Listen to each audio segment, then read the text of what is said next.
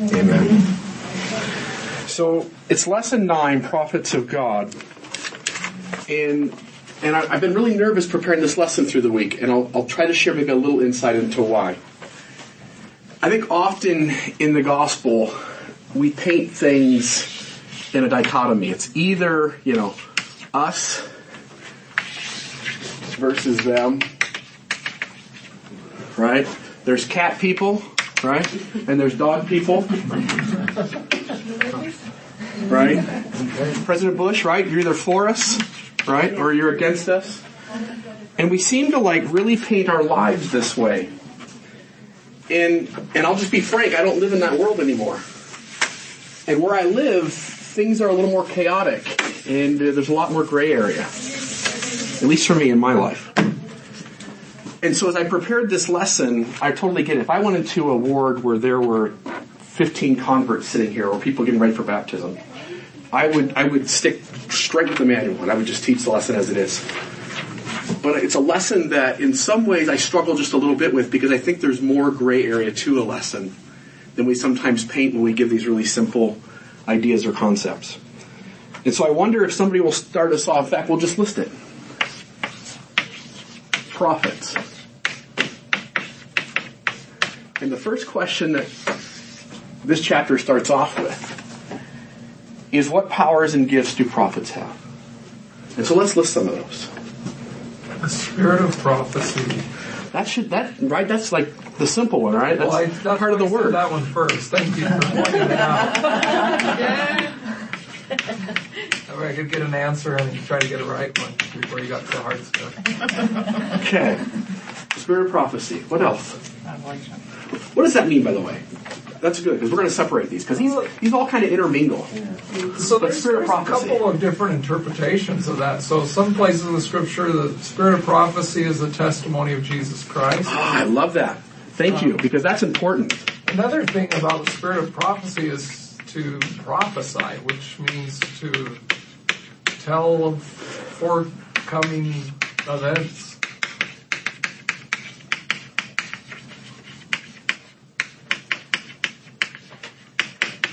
Okay, what else? You said spirit of revelation. What is that? To reveal to us what Father wants us to be revealed.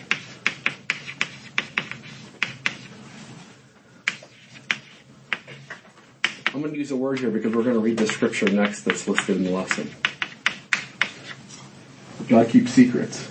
You guys know that? okay, what else? Seer. A seer. What's a seer? Can see. A person that sees things that have passed and things that are to come. Somebody with so, perspective. Yeah. So it's akin to prophecy, I would say. Yeah. You kind of humanized it a little bit there with that phrase. That mm-hmm. it's somebody with perspective. So there's this idea God, of the someone who's kind of given God's perspective. Sure. Who's looking not only at the past, not just right now, like most of us live right now, five minutes down the road, but then seeing things in the coming and how it all works together. But just as the spirit of prophecy is used in two different ways, as Brother Calls pointed out, I think this is used in two different ways. I think you hit on this. There's this idea that there's this mystical side, where a prophet is literally receiving a vision into his mind of exactly how this future event is going to take place, right? But there's also maybe the idea of just having this perspective of, of feeling impressions and knowing that whatever, you know, there's a fork in the road and this path may lead to good things and this path may lead to bad things, right? But I love that because there's some nuance to that. What else? So we have seer, past and future, perspective. I just like the word spirit in that spirit of prophecy because you're describing something that is other than what we might be thinking.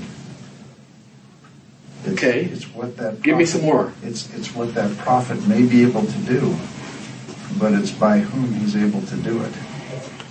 How can you know whether someone has the spirit of prophecy?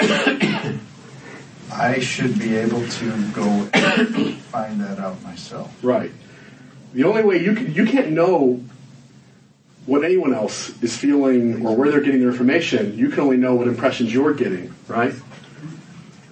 Um, there's a scripture in I think in the Old Testament New Testament where, where God says He wishes all of His children were prophets, right? Old Testament. Does isn't God in a sense calling us? Yeah.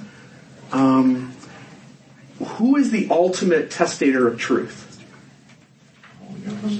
within our individual self, right? Okay.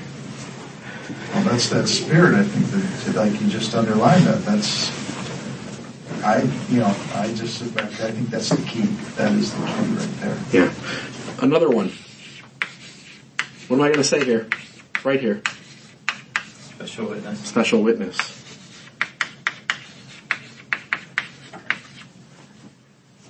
Any others? Am I missing something? Uh, in our, go ahead. God's mouthpiece. Okay.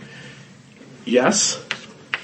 And he's And he doesn't, he's not, I like the analogy of um, God's mouthpiece. He's not standing with his back to us, looking at this, looking at God and the Savior. He's standing with his back to the Savior, speaking. So he's, he's the mouthpiece. He's the one that the Lord through. Yeah. And I would only clarify a little bit here. God's mouthpiece to the world. Because I think everybody is being called by God to have the spirit of prophecy within their own stewardship. Right?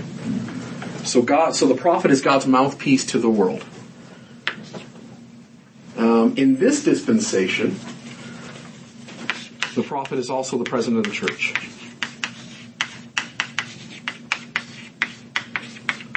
And keep that in mind too when we say this dispensation, because some of these rules don't apply to every dispensation that we go over. That's why I say some of this gets a little more messy. And are we identifying one person as a prophet, or are we identifying the 15 people that we sustain as prophets? The lesson talks about that, so we'll, we'll wait till we hit on that. All right, so Amos, Amos three seven, and, and I should stay stupid. as someone you guys are all turning to Amos three seven, you guys all should know this one by heart, hopefully. But um, I would I would make the argument. Uh, we should also add too. Prophets have keys, and on some sense, there's some debate from various quotes in church history whether a prophet is an office or not. But I'll throw it out there so at least we're thinking about it. Um, and also, prophets have authority given to them from God. But I would, I would add the caveat when we think about this, and if we were to go back, we, we like to think of prophets like Moses and Noah and Abraham. But if we go into the Old Testament and New Testament and start writing down every single person who serves in the role of a prophet, I would argue that all of them have the right to these capacities, these gifts, these traits, but that not all these gifts or traits or capacities are manifested in the life of every single prophet. Does that make sense? In other words, we can even go in this dispensation, and I would argue that we would have some of our prophets in these latter days who have not seen future events, perhaps. But does that disqualify them as being a prophet? No. Okay, Amos 3 7.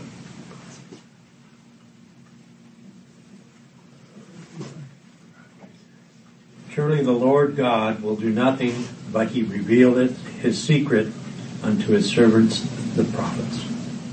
We've used that scripture a bazillion times. At least I have. Uh, Maybe out here in Utah they don't use that one. I don't know. But your thoughts on Amos 3 7. What does that mean? It's that he's he, he's going to reveal the secrets that we're not all going to understand Right. to the prophets, If God, whether or not they pass them on to us.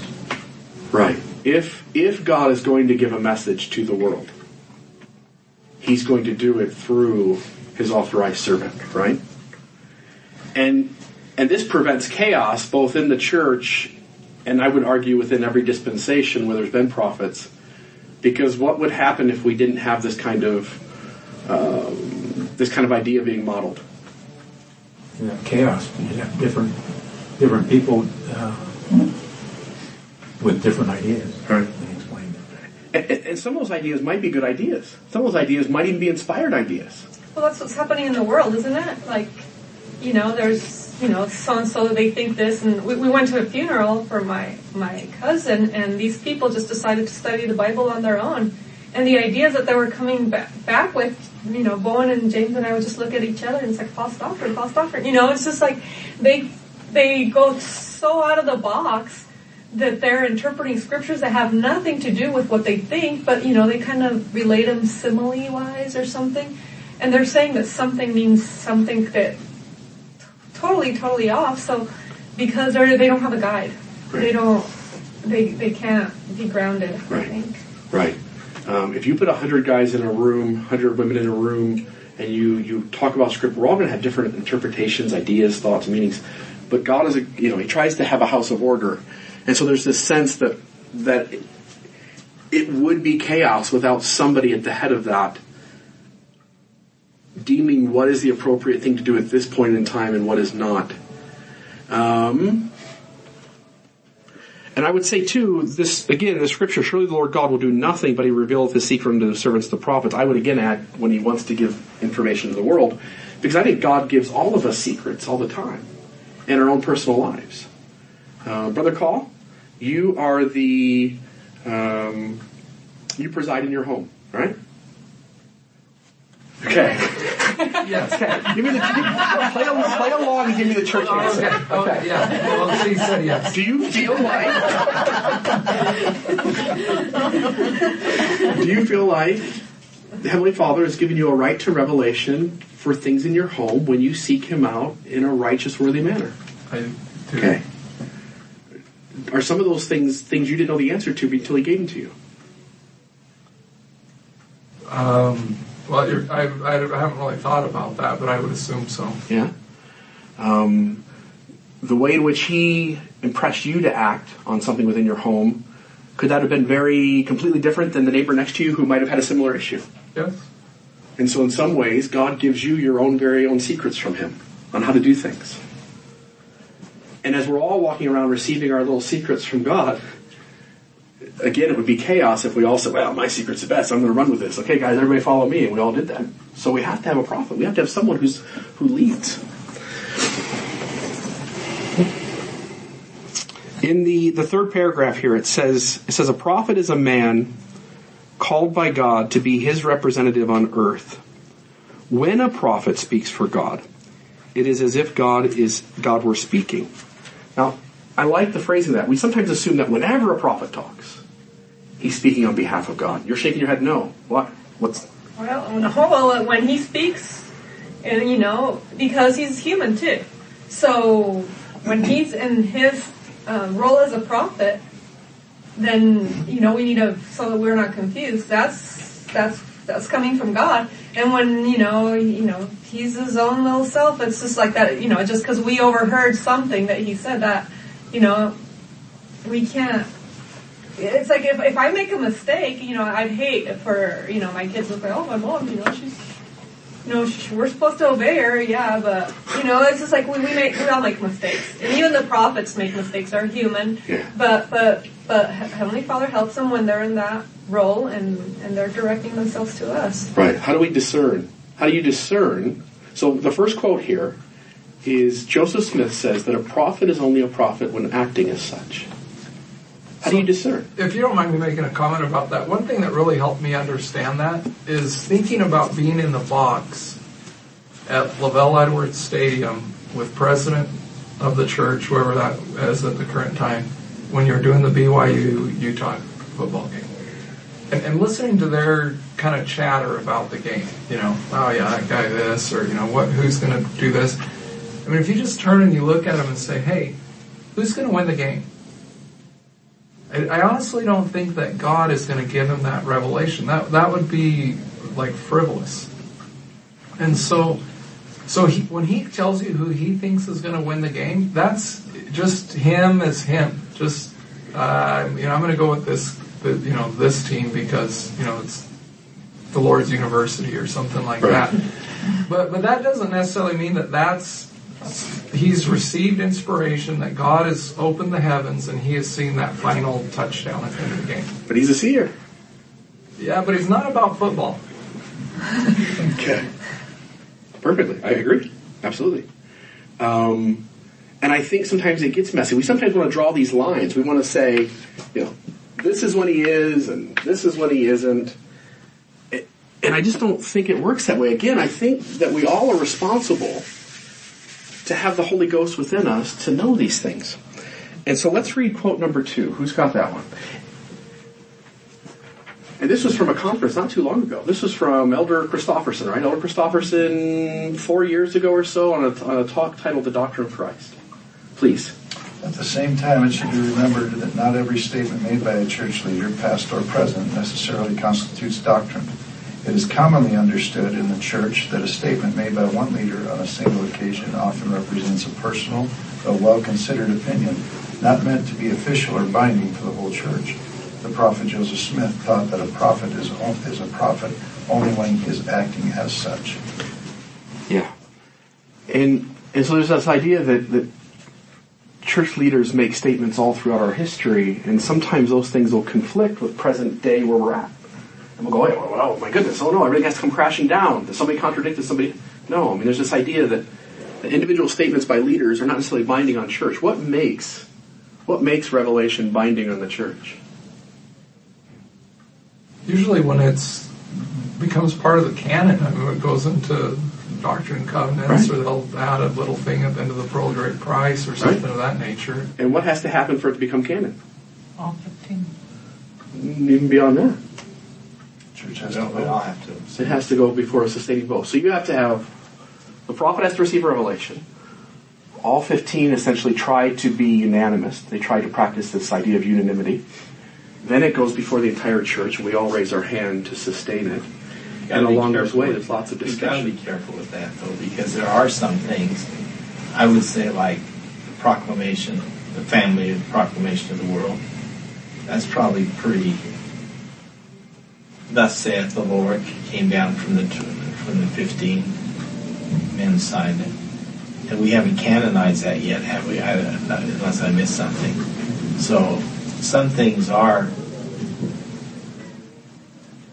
Binding. binding or doctrine or uh, you know what President uh, or Elder Christofferson is saying. Yeah. So let me throw out two thoughts. One is that I wouldn't, I wouldn't debate, we could certainly call the family proclamation revelation from God without saying that it's specifically binding on the church. There may be a distinction to make there. The other thing I would throw out is when President Packer gave a talk um, regarding the family proclamation, he used the word, it's a revelation to the people. When he was done giving the talk, when the talk came out in text format, they had altered that word. They had changed it from the word revelation to a guide. It seemed like there was some hesitancy, at least with, with the brethren as a whole at the time, to say, let's, let's use that strong word revelation. And so I'm only throwing that out as just a historical um, piece that plays into that. That President Packer wanted to call it revelation, and the text when it came out for that talk, it changed that word to guide. And so, again, I'm not saying it isn't revelation.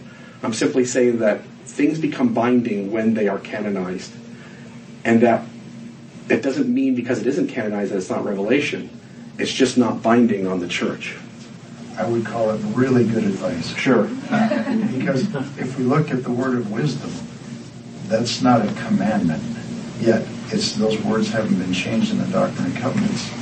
It's strong recommendations, yet it is part of the church as far as being considered to be temple worthy or not. Right. So, again, some real strong advice. Right. Some, or not strong, some good advice. Well, and, and the word of wisdom is actually a good, I think, kind of a good part of that discussion where you're having about that because the word of wisdom wasn't really binding on the church initially. I mean, you could still be out smoking cigarettes and drinking, you know, moonshine or whatever you want to do until sometime later it did become, you know, just a, a, a core part of what the church does. And so mm-hmm. I think that that's I mean, that's kind of an interesting comparison with, with the proclamation. I mean, I haven't really thought of that. Right. The the very loose translation, I should say that, let me say it this way. The really loose general revelation that God gives is section 89, right? There's these general rules that, that are a word of wisdom.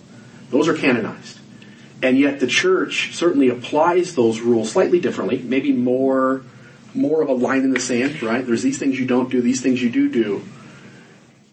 And rather than just being a word of wisdom to people, now it's also kind of a measuring stick for being able to go to the temple, for instance, right? Yeah.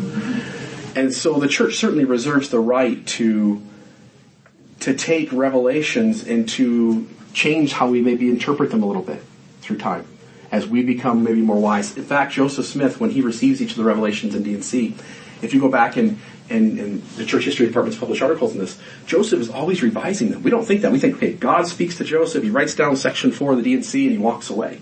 But the reality is he's coming back every six months and he's changing a sentence here and he's changing a word there.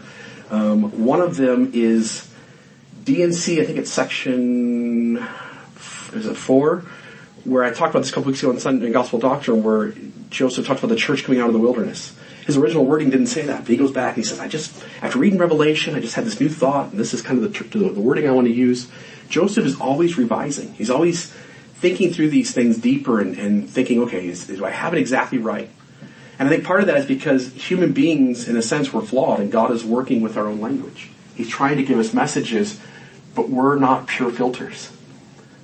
Do you have a hand up on you? Go ahead. So if you go back to the New Testament where Paul and the other apostles are given speeches, they started out as speeches, right? Before they actually became a New Testament or scripture. They were just giving a sermon to the people of Corinth, right? Kind of like our ensign today. Sure. Yeah. Sure. And so we've canonized those teachings. Um, I, did- I left it out. There's a quote from Brigham Young where Brigham is asked, and we're getting off topic too, so now we're going down into scripture, but this still plays on the idea of prophets. But Brigham Young is asked by a minister about believing the Bible, and Brigham goes, well, do you believe the Bible? And the minister said, ah, every word of it. And Brigham said, well, you're a bigger believer than I am. And Brigham went on to talk about, and we have this in the Journal of Discourses, where he says that, that these are the words of men, the words of God, the words of the devil, the words of prophets. It- it's just messy sometimes. And so we sometimes want to, you know, read and, and, and we take a scripture and we just want to like grab it as every, meaning everything. And sometimes the reality is that there may be a little more room there. There may be people in the room who, who believe that scripture to be figurative, where you might believe it to be literal. It's just messier. Um, let's read quote number three. This is, now this was the very next conference after Elder Christofferson gave his quote. It's almost like the brethren said, look, we, we tried to help the saints understand that doctrine is not everything a leader says. That didn't get through. Let's go one step further. So please. A few question their faith when they find a statement made by a church leader decades ago that seems incongruent with our doctrine. There is an important principle that governs the doctrine of the church. The doctrine is taught by all 15 members of the First Presidency and Quorum of the Twelve. It is not hidden in an obscure paragraph of one talk. True principles are taught frequently and by many. Our doctrine is not difficult to find. We could have an hour talk on just how to define the word doctrine. Um, we could say it's it's absolute truth from God. We could say it's just the current teachings of the church in the present moment. There are lots of ways to even define that word. But but the point that Sister MacArthur makes in the quote that she read is that that there's this idea that it's not just something that a leader teaches over here or a leader teaches. It's something that all top 15 men are unified on, and things that they're all teaching across the board. And there are things that are taught in many different places. We had that discussion one time, uh, and, and that's what I said. To me, uh, there's one doctrine, and that was what Christ said. He said, "All men repent and come unto me." Who of, of any of God's children on earth doesn't need that atonement? Doesn't need His doctrine? We will find out other doctrines which, by the Spirit, we're led to follow in our individual lives.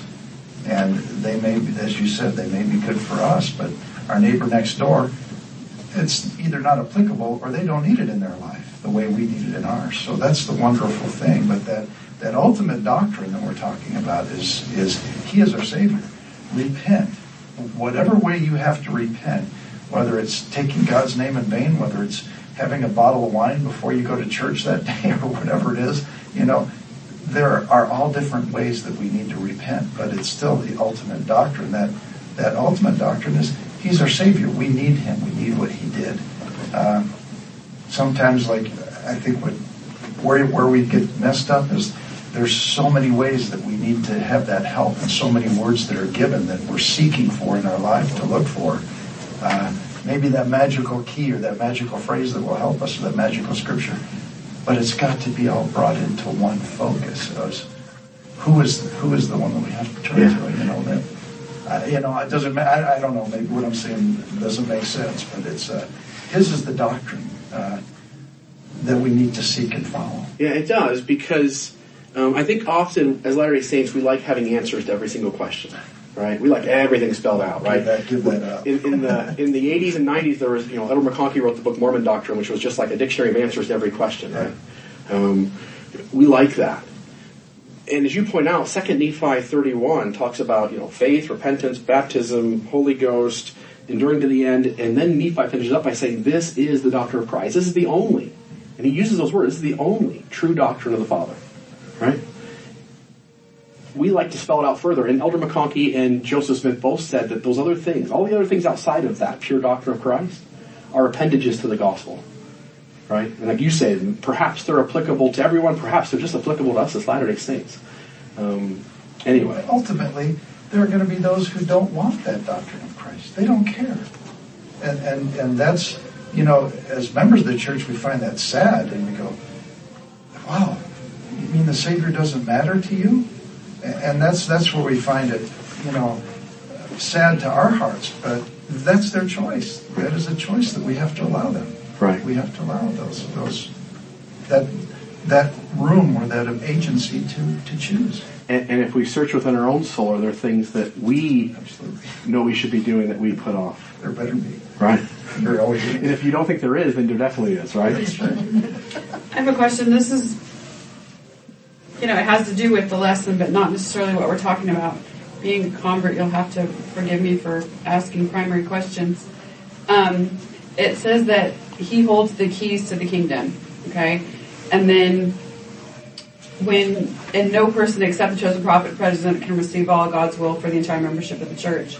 And there is never but one time, but one on the earth at a time on whom his power and keys of the priesthood are conferred. So what happens if the prophet dies? Who has those keys? Where do they go? And how do they get conferred onto the next person? So the two counselors in the first presidency get absorbed back into the quorum of the twelve, essentially. Now you have 14 men who are set apart as prophets, seers, and revelators, who hold all the keys, but those keys, in a sense, aren't active as long as the prophet is alive. When the prophet passes away, those men lay hands on his head and essentially set him apart, the new senior apostle, as the president of the church. And, and by tradition, it's the senior apostle. There's certainly room within our theology that if the brethren all felt unified to call someone besides that, they could. Um, but those keys rest with the top 14 men after the 15th has passed away, essentially. So it's like the 14th all become the vice president? Um, they, they all hold. become Yeah. president. So, so Yeah. what, what's interesting is when, when you're set apart to be an apostle, you actually receive all those keys. Right. And so it, it would be, um, you know, I don't know what, what a good analogy of that is, but, you know, maybe there's some police analogy that, that Rick could sh- share with us. But, but, you know, yeah, but everybody has the, that authority, all of the 12. So right now, if they, if they, you know, killed all of them except one, then that one actually holds all the keys.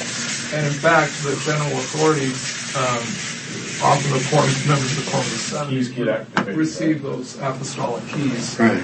And so there's, they're, they're given you're just, you don't have that responsibility at that time. Yeah. thing. It's kind of like being a bishop. You're, you're ordained a bishop. That doesn't mean you're always going to be the bishop. When you're released, I mean, you, you're not the bishop anymore, but you actually still Hold that office. You hold that office. Right. And and my my five year old can pick up my car keys. Right. He can hold my keys. He's not authorized to use those. But he could. But he could, but he could pass them on to somebody else, couldn't he? Well, he doesn't have to be authorized. He can just go hop out in the car. And I, I, I, as an unauthorized key holder, I, some cars. And what, is, and what does one, section 121 say about those who use their keys uh, without authority? Huh? Well, I just bashed into another car. It didn't really get into damnation. But And I want to touch on something else she hit on too. That there's a there's a question of what she said that wasn't asked. There's this idea of only one on the earth at a time. I would again remind us that applies to our dispensation. Let me give you an example.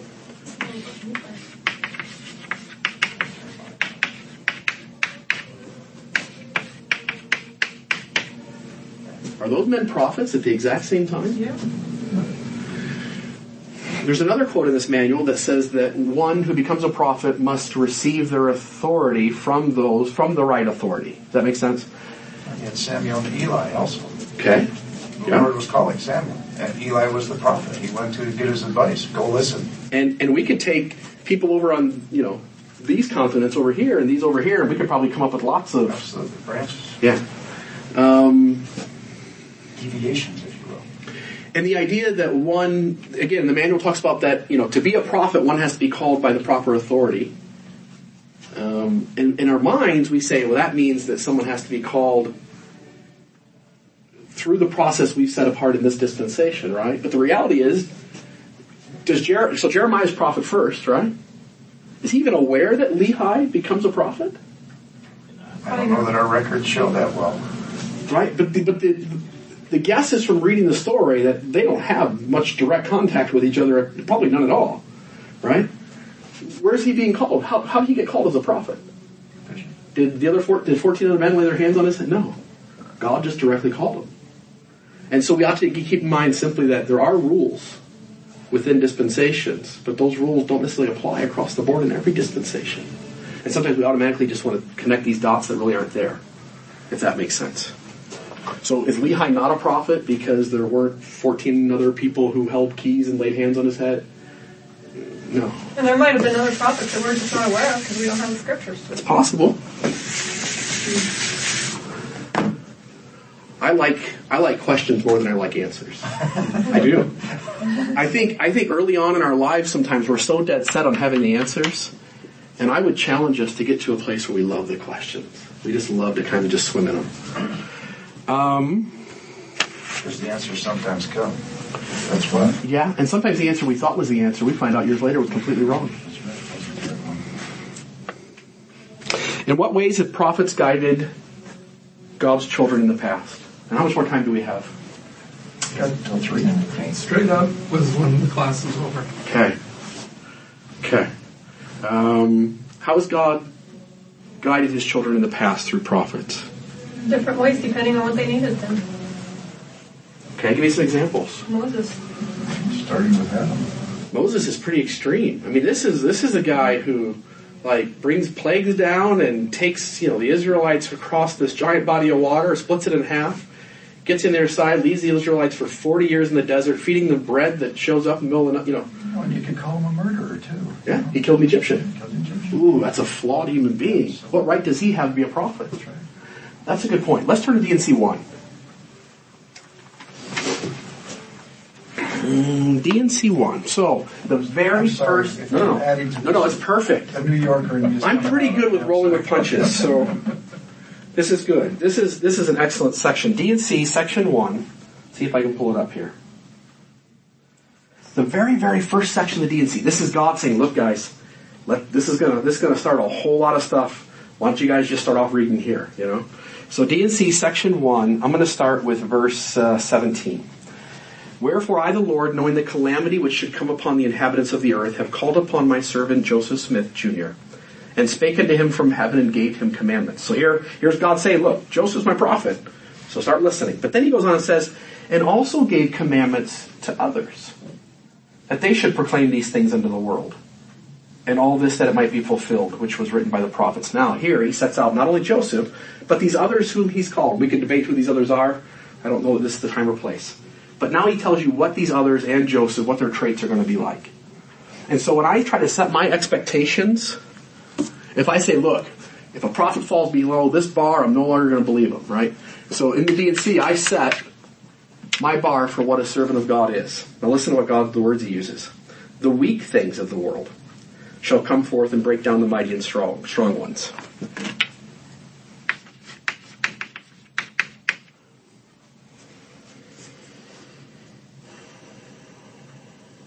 I'm going to skip down a little bit. Verse 24. Behold, I am God and have spoken it. These commandments are of me and were given unto my servant, servants in their weakness after the manner of their language, that they might come to understanding. So there's going to be some loss sometimes in translation between the revelation and the words we get. Verse 25. inasmuch as they have erred, it might be made known. They're going to make mistakes. Verse 27, inasmuch as they have sinned, they might be chastened, that they might repent. Prophets are going to be sinners just like you and me.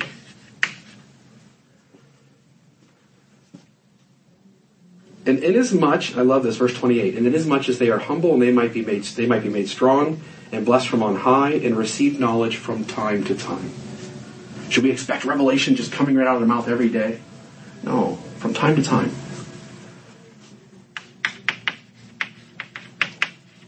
I think this is very important, Brother Real, because because it keeps us it keeps us in our minds to know where to hold our prophets and not giving a, a, a deity status per se. Because if we if we don't realize that they're imperfect, then you know our temptation is to think that everything you know that they, if they're perfect, Mhm. you know it's it's kind of scary. Is this a high bar? I would argue it's a low bar. Not so high. No, this is a low bar. God could use any, he could use the weakest things of the world and make, make great things come to pass through them. And I love what you said. I wish I would have known you were going to say that because I have a quote at home where one of the general authorities, one of the apostles of the church said something like, there's nothing special about me. Any, any human being in the church, and of course obviously a male, but any male in the church, um, could serve in this leadership role. I hold a sacred office. There's nothing special about me as a human being, right? God could take any of us and make great things to pass, but He's choosing those people, right? Like you said, if, if they're humble. If they're humble. Absolutely, if they're And humble. that's the high bar. Yeah. And sh- sh- knowing this bar, should we expect leaders to always be humble? Is it possible someone could be prideful from time to time? It says they might make a mistake and be a sinner, right? And so that's why I say for me the lesson's a little more messy because I think the reality is we need to dig in and realize that the bar is a little lower than sometimes we've set. And it gives us a much more realistic expecta- expectation. And what doesn't happen is when we find a contradiction in, in our history, or the prophet gets up and says something, and 10 years later a new prophet gets up and says something different, you go, ah, that's not what happened. We just don't lose faith in all of it. Um, anyway, some ideas. So when you're kind of talking about this, it's kind of made me think a little bit about like what you're saying about how things change. It makes me think about at home if my children ask my wife and I, assuming that we represent prophets in our home, what's the most important thing? What's the most important thing? So, you know, maybe for my wife, it's doing the squeegee thing when you get out of the shower. That's the most important thing you can do in the house. So when she's teaching doctrine to the kids, Hypothetically, right. hypothetically, Right. not that that would ever happen. so they hear that over and over, and every time she speaks, she speaks about that. Where maybe to me, that's not a big thing, and I think we see that sometimes even in the leaders in the church. We're like, well, you know, Elder so and so said this, you know, so it's that's like the most important thing. Where maybe that's to him actually, it's the most important Right. thing. Where you know the other one may not actually consider it, you know, as critical. They just say, yeah, that, you know, don't squeeze in the shower, we'll still go to heaven. You know, it still works out. Yeah. Um, I just had a question along with that too. Hasn't that happened to in our church with like the Word of Wisdom too? I think as a cultural church. Prohibition was a huge factor on how we currently interpret the word of wisdom. Yeah. Word of wisdom was a very loose rule. Brigham Young in 1852 made it a little bit more stringent. And then after Prohibition, I think it's, I don't know if it's George Albert Smith or who, but it's 1920s, you know, late 1920s, the church reacts to Prohibition and the rules become much tighter. And for the first time, it is a test of faithfulness to enter the temple. Um, and so again, we like to think all these things happen in a vacuum, right? But the reality is that, right, Joseph doesn't get the word of wisdom in a vacuum. Section 89, He didn't just walk in a room one day and go, you know what, guys, God just spoke to me. He said these cool things. No.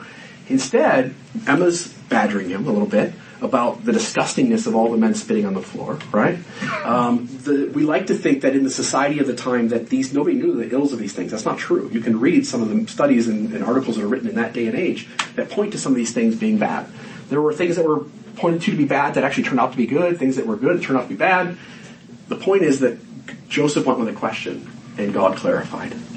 And to this day, culture plays on all of that. And we, we create rules and we create policies based on our present biases. Um, in the 1940s, George Albert Smith's first presidency and all the Quorum of the Twelve were unanimous in thinking that, that those of color were less valued than premortal life. And today the church says those are disavowed theories. So we have to kind of come to grips that this is, as Elder Uchtdorf says, the restoration is ongoing. We're still learning. We're still picking up things. And we're going to be wrong. 50 years from now, things that we're teaching today, we're going to be wrong about. And when we realize what the bar is, we can handle that. And it doesn't shake our world and just make our shelf fall down. And that's the point why I did this. I think, I think when I pass all these quotes to begin with, people, oh my goodness, these are all controversial. Um, I hope you don't feel that way. I'm trying to set a realistic expectation of what prophets are. Let me finish with two quick thoughts, and I'll get you guys. We're like way past. Um, the quote. I'll just let you guys read them. There's some really cool quotes there. What's that? Okay, um, the Elder Oaks quote, which is on the second page. Elder Oaks talks about what it means to be a special witness. Now, in my mind, I set up a bar that said a special witness is someone who is personally seen and talked to and, and shook hands and, and went to dinner with Jesus Christ. Okay? That's the bar I set. What does Elder Oaks say? Let's read this. Somebody got that? What's that? Whoever. He quotes D&C 107.23. The twelve traveling counselors are called to be the twelve apostles, or special witnesses of the name of Christ in all the world. And then says, This is not to witness of a personal manifestation. To witness of the name is to witness of the plan, the work, or mission, such as the atonement and the authority or priesthood of the Lord Jesus Christ, which an apostle, apostle who holds the keys is uniquely responsible to do.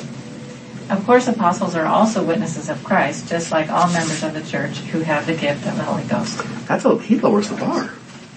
He says, look, we haven't necessarily all seen Jesus Christ. Now the quote, I didn't include this, I should have. The very next sentence he says, this does not mean that none of us have.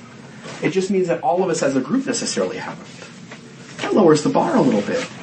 This is a lot messier. These guys are operating under the Holy Ghost the same way we're operating under the Holy Ghost, except their stewardship is bigger than ours.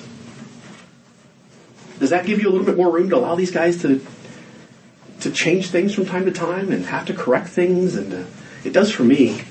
It does for me. And I think, Brother Real, that right now it's very important that we think a little bit more open-minded because I just see a lot of my friends, a lot of people leaving the church, and because of teeny little technicalities. And, and it's important for us to realize and teach our children that, you know, it, it's, we're human. Um, guide yourself by, you know, not by the little technicalities because then you're going to trip over a stupid little errors. President Elder Ballard just gave a talk to the CES instructors on Friday night. You guys should go home and watch it. Go to lds.org, it's right on the main page. Listen to the whole talk. He says the days are gone when we tell our kids simple stories. The days are gone when we pass on faith promoting rumors and when we teach things that are not substantiated. He says it is time that we dig into our history and we better understand the issues that are there. And, and what I'm saying is the simple story will not work for your kids. It will not. These kids are Googling everything and they know, they know the messiness of our church history long before you do. And so it's better just to be honest. I mean, you don't know the answer, just say, I don't know. When I was serving as a bishop, I had what I would call a faith crisis. I was left the church.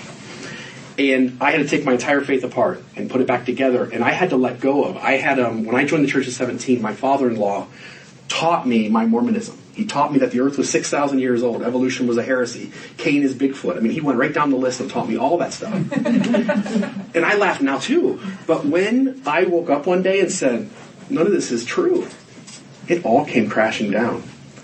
The reality is, we don't know a lot of things. We don't have answers to every question, and we're better off just being honest about that. Now, let me finish on this thought. The lesson finishes on the idea of following prophets. I can follow people without necessarily agreeing with everything they say or do. Brother Call, I like you. If you go somewhere, I'd follow you if you asked me to. Okay? But I bet if we sat down and hashed out all of our thoughts on the church, I probably don't agree with you on every point. but I'll still follow you. I would make the argument that when we're challenged to follow prophets, we're not challenged to uh, agree with them on every single thing. Um, I also don't think, as much as we say it and it's in our manuals, I don't think we'll be blessed for following a prophet when he's wrong if we know he's wrong. Uh, there's a quote in there also from the Millennial Star that speaks the opposite of that. And again, I don't throw out my truth as being true, only that it's one other alternative idea, perspective to think about. I would say that when we're in our life and we disagree from time to time with things, we can still follow, we can still sustain, we can still love the brethren. We can still lift them up at every chance we get. We can still pray for them. We can still listen to their counsel. We can still seek out the Holy Ghost. And when the Holy Ghost impresses us, we can still follow those men's teachings when a prophet is acting as such. And I bear testimony of that in the name of Jesus Christ. Amen. Amen.